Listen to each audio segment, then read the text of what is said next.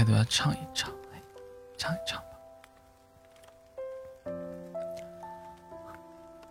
怎么唱的？我天呐，这个唱不出来，我发现，笑死。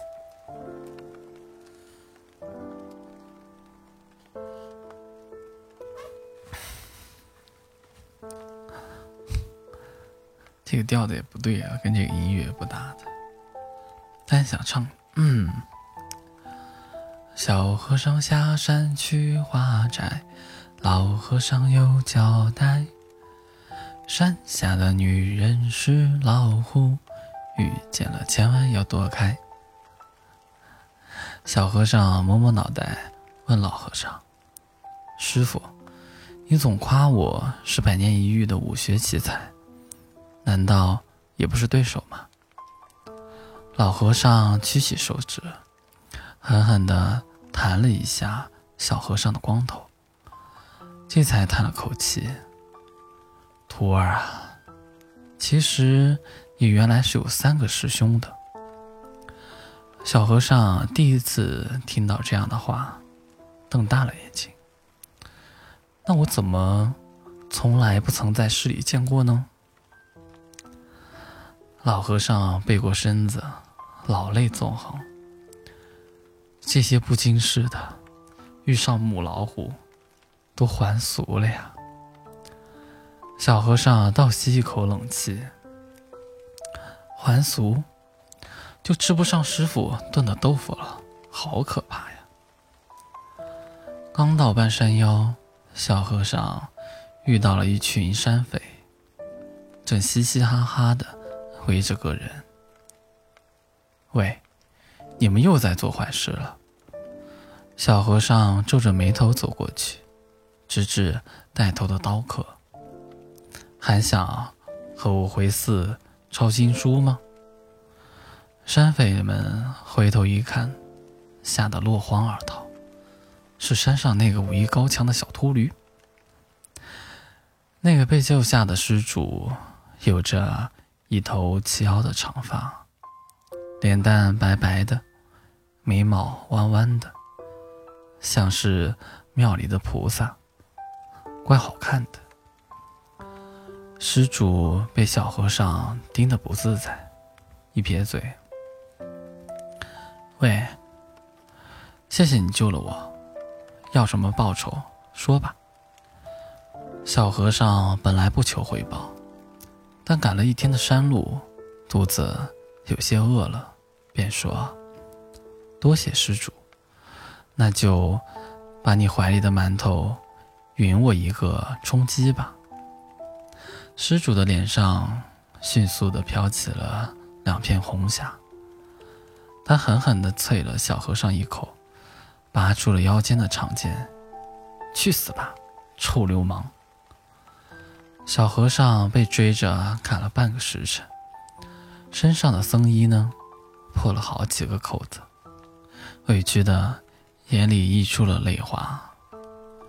我救了你，你怎么还砍我呀？施主气喘吁吁的停下来，挽了个剑花说：“光天化日之下，敢调戏本女侠，砍死活该。”小和尚吓得瞪大了眼睛：“你是女的？怪不得师傅说，遇到了女人要快些逃跑。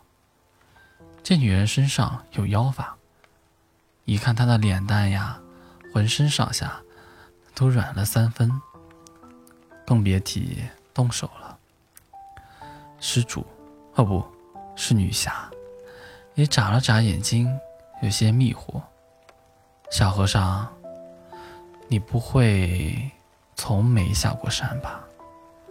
小和尚呢，顾不上回答，只是在心里默念佛经。都怪自己，最重要的打虎拳没有练到家，对付不了这个母老虎。师傅，徒儿没用，以后。吃不上你炖的豆腐了。小和尚成了女侠的跟班。女侠拍着他的肩膀说：“你是我闯荡江湖认识的第一个伙伴，以后说书人的话本里啊，肯定少不了你一号。小和尚似懂非懂的点点头，他不知道什么是闯荡江湖，但自己中了妖法，隔一会儿看不见女侠，心里就空落落的。坏了，母老虎不会是吃了我的心吧？女侠一挥手说：“走，劫富济贫去。”说起来，女侠的功夫只是三流，否则也不会被一群山匪围住。但小和尚武艺高强，也就比女侠高了一万个山匪吧。他们通力合作，短时间就闯下了赫赫威名。被为富不仁的地主们称为“雌雄双煞”。女侠很开心，把胸口拍得砰砰作响。这威名的功劳有你一半，以后跟着我，大口吃肉，大碗喝酒。小和尚有些郁闷，他一不喝酒，二不吃肉，只好发发牢骚，踩点，动手，断后。都是我干的，凭什么功劳只有一半啊？女侠把嘴凑到小和尚的耳边，兰花般的香气染红了小和尚的耳垂。嘻功劳应该这么算：你负责劫富，我负责济贫，一人一半，没毛病。女侠把金银珠宝都分给了穷人，小和尚。只好每天陪着女侠喝凉水，啃窝头。有一天，小和尚实在受不了，嘟着嘴抱怨说：“吃不下窝头了。”女侠眼珠一转，笑嘻嘻地凑过去，一挺胸脯：“要不给你吃馒头？”小和尚面红耳赤地躲到了一边，从此再也不敢抱怨伙食。但偶尔做梦，他还是会念叨师傅炖的菌香卤豆腐。女侠听得不耐烦，这天晚上钻进了小和尚的被窝。你，你干嘛？小和尚吓得尖叫起来。女侠伸出手，在小和尚的光头上狠狠地捏了一把。那，这也叫吃豆腐？然后笑着跑开了。小和尚有些奇怪，这和师傅的做法不一样啊。他伸出手，摸了摸女侠捏过的地方，似乎还残留了一丝滑腻。不过，似乎比吃师傅的豆腐要开心许多呢。女侠练就了新的剑法。信心满满的要单独行动。小和尚想要说些什么，最终还是咽进了肚子里。武功大进什么的，其实只是我让着你呀。月上柳梢，女侠还是没有回来。小和尚不放心，换上了夜行衣去寻她。灯火通明的院子里，地主老爷和十几个护院的武师，把遍体鳞伤的女侠团团围住。砰！大门被一掌劈开，小和尚红着眼冲了进去。地主吓得一哆嗦，拿出珍藏的弩弓，对准了女侠，说：“束手就擒，否则我就杀了他。”女侠冲小和尚声嘶力竭的大喊：“快走！没了我的拖累，去当个真真正正的大侠吧！”小和尚摇摇头，缓缓的跪在了地上。母老虎，我的心还在你那里呢。这道妖法，怕是解不开了。女侠的泪呀！打湿了他的长发，呆和尚，那就把我的心补偿给你好了。看着跪在地上的小和尚，地主嘿嘿一笑，转过农弓，对准了他。小和尚看着女侠，突然咧开嘴笑了。我的打虎拳没练好，这辈子是输给你了。但我的金钟罩已经打成了呀。他站起身子，迎向了弩箭。小和尚终于知道馒头是什么味道了。他和女侠生了一堆的小老虎，但是偶尔，他也会隐隐觉得自己忘记了什么。这天，他终于想起来了。自己原来是下山化斋的呀，师傅他老人家不会饿死吧？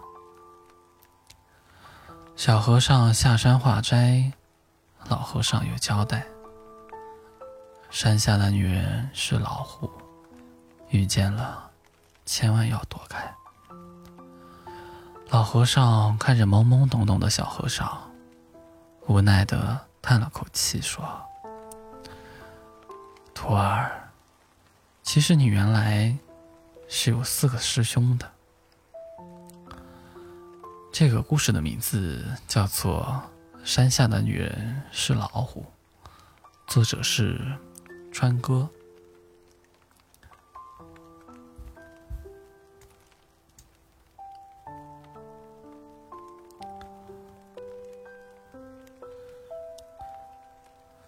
住在喵星球上的猫奶奶，领养了一个来自蓝星球的人类女孩。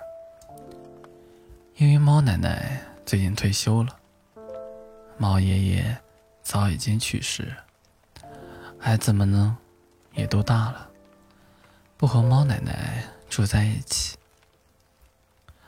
独居的猫奶奶感到有些寂寞，决定领养这个。人类女孩听在领养机构工作的猫咪们说，这个女孩在蓝星球上过得很辛苦，挨了不少生活的毒打，性格脾气都不怎么好，或许不是一个合适的领养对象。大家对猫奶奶说：“如果你需要陪伴。”那还是领养一个开心快活的人类，会更省心，更有乐趣。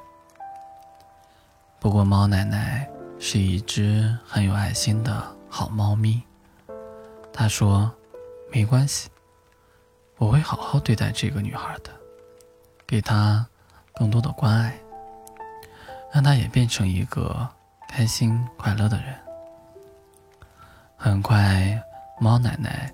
就办好了领养手续，将那个可怜的女孩领回了家。果然，就像工作人员说的那样，这个女孩来了以后，表现十分古怪。一来到猫奶奶家里，女孩对猫奶奶为她精心准备的房间完全没有兴趣，连看都不看一眼。就直接扑到电脑面前，敲敲打打，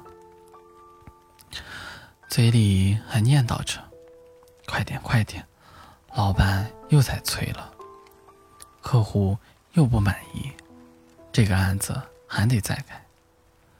我要努力呀，不能懈怠之类的话。”猫奶奶有些惊讶，她特意的做好了一桌好吃的饭菜。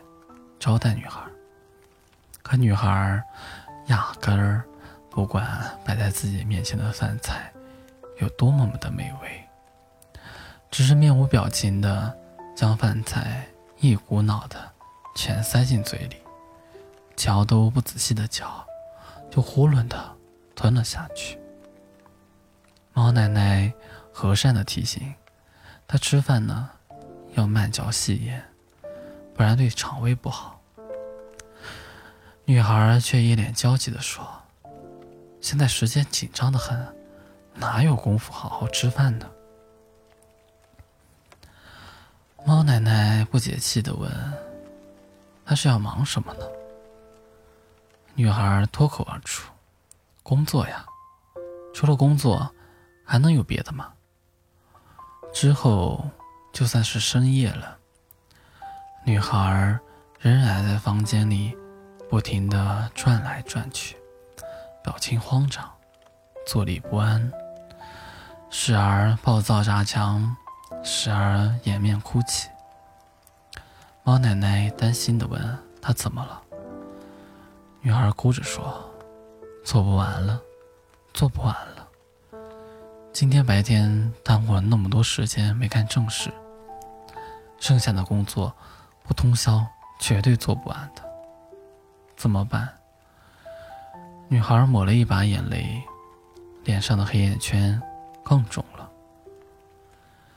这点工作都做不完，我好没用啊！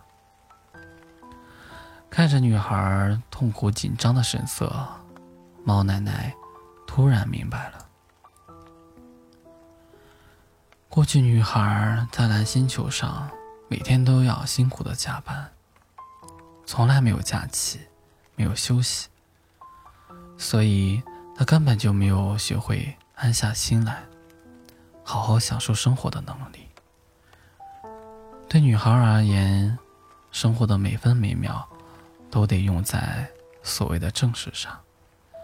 就连让自己正常的休息放松，也会被女孩默认会是罪过，会带来浓浓的负罪感。这样的孩子真是太可怜了，猫奶奶非常心疼。决定做点什么来安抚这个应激发作的可怜孩子。恰好第二天是周末，外面阳光明媚。猫奶奶想带女孩出去玩，女孩却死死的 扒着家里的栏杆，死活不肯从电脑前离开。不不不，我不要玩耍。我不要休息，让我工作，让我加班，求你了。猫奶奶可不由着他胡闹，她强行断掉了家里的网络，把电脑和平板都收起来，不让女孩碰。然后，猫奶奶硬拖着女孩去到外面，呼吸新鲜的空气，晒晒温暖的太阳。再吹吹舒服的小风。猫奶奶认真的对女孩说：“生活里不该只有加班。太累的时候，停下来歇一歇，欣赏美景，关心自己，这些也是非常重要的事情。你现在是在我们喵星球上，喵星人都是这样生活的。”你也要慢慢习惯才行。女孩懵懂的看着猫奶奶，似乎有点不太明白对方在讲什么，双手依然焦躁的揪着衣摆。但是，在被一阵清风带回来的花香包围之后，她的表情稍微的舒展了些。女孩环顾四周盛开的鲜花，还有在花丛中扑来扑去、追逐打闹的小猫咪们，小声问道：“我也值得拥有这样的生活吗？”猫奶奶笑了，一把将女孩搂在怀里：“当然了，每个人都值得。不过这样的转变太剧烈。”女孩还是没有办法马上适应。猫奶奶为了帮她，也做了很多的努力，比如在每天入夜之后，将手机悄悄的藏起来，以免女孩一听见半夜手机铃响，就会崩溃大哭。来了来了，我老板又打电话催我了。又或者是在女孩半夜从噩梦中惊醒，尖叫着：“对不起，甲方爸爸，我马上改，求你再宽限一些时间吧。”之类的话时，猫奶奶会给他温柔的拥抱，还允许他靠着自己毛茸茸的肚皮入睡。天气好的时候，猫奶奶会带着女孩出门爬山、郊游、拜访邻居家的猫咪，跟大家交流玩耍。刮风下雨的时候，猫奶奶就陪着女孩在家。看书、画画，甚至是戴上老花镜，陪女孩打打游戏。还有在周末的时候，他们两个会靠在一起，懒洋洋的睡一觉，讨厌的闹钟全部取消，想睡多久就睡多久，不用着急任何事情。慢慢的。女孩对新环境不再应激，她学会了在喵星上悠闲的生活，再也不会逼着自己成天加班。对不合理的工作安排会懂得拒绝，该休息时休息，该玩耍时玩耍，一切都是那么的心安理得。猫奶奶的关爱真的让女孩。变成了一个开心快乐的人，但是也请别误会，女孩也没有变得懒惰，因为喵星上的居民从来都不是懒惰，他们只是能够合理的安排工作与生活。如今有了充分的休息与思考的时间，女孩甚至想明白了。眼下这份沉重且乏味的工作，并不适合自己。自己过去只是因为恐惧和麻木，才一直咬着牙做下去。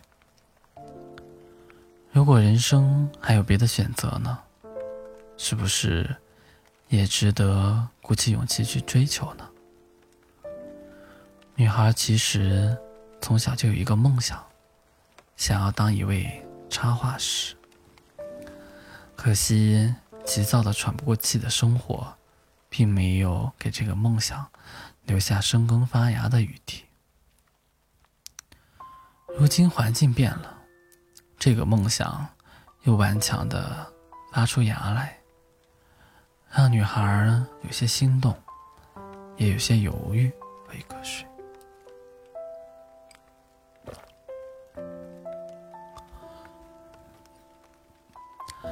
猫奶奶鼓励他不要害怕，有很多事就是要趁着年轻去尝试，给自己定一个期限去实现梦想吧。就算没有成功也没关系，那些梦想的碎片会变成天上的星星，就算是很多年以后，你还是会看见他们留下的光芒。女孩感激的给了猫奶奶一个大大的拥抱。之后，她真的鼓起勇气，重新捡起了画笔。而她画的第一幅画，就是和蔼慈祥的猫奶奶。猫奶奶虽然不太确认画布上那个歪歪扭扭的图案就是自己，但她。还是很开心的笑了，向女孩投去赞扬的目光。好，好，好，孩子，未来的路还很长，咱们慢慢来，不着急。这个故事的名字叫做《领养女孩的猫咪》，作者是爱讲故事的林朵。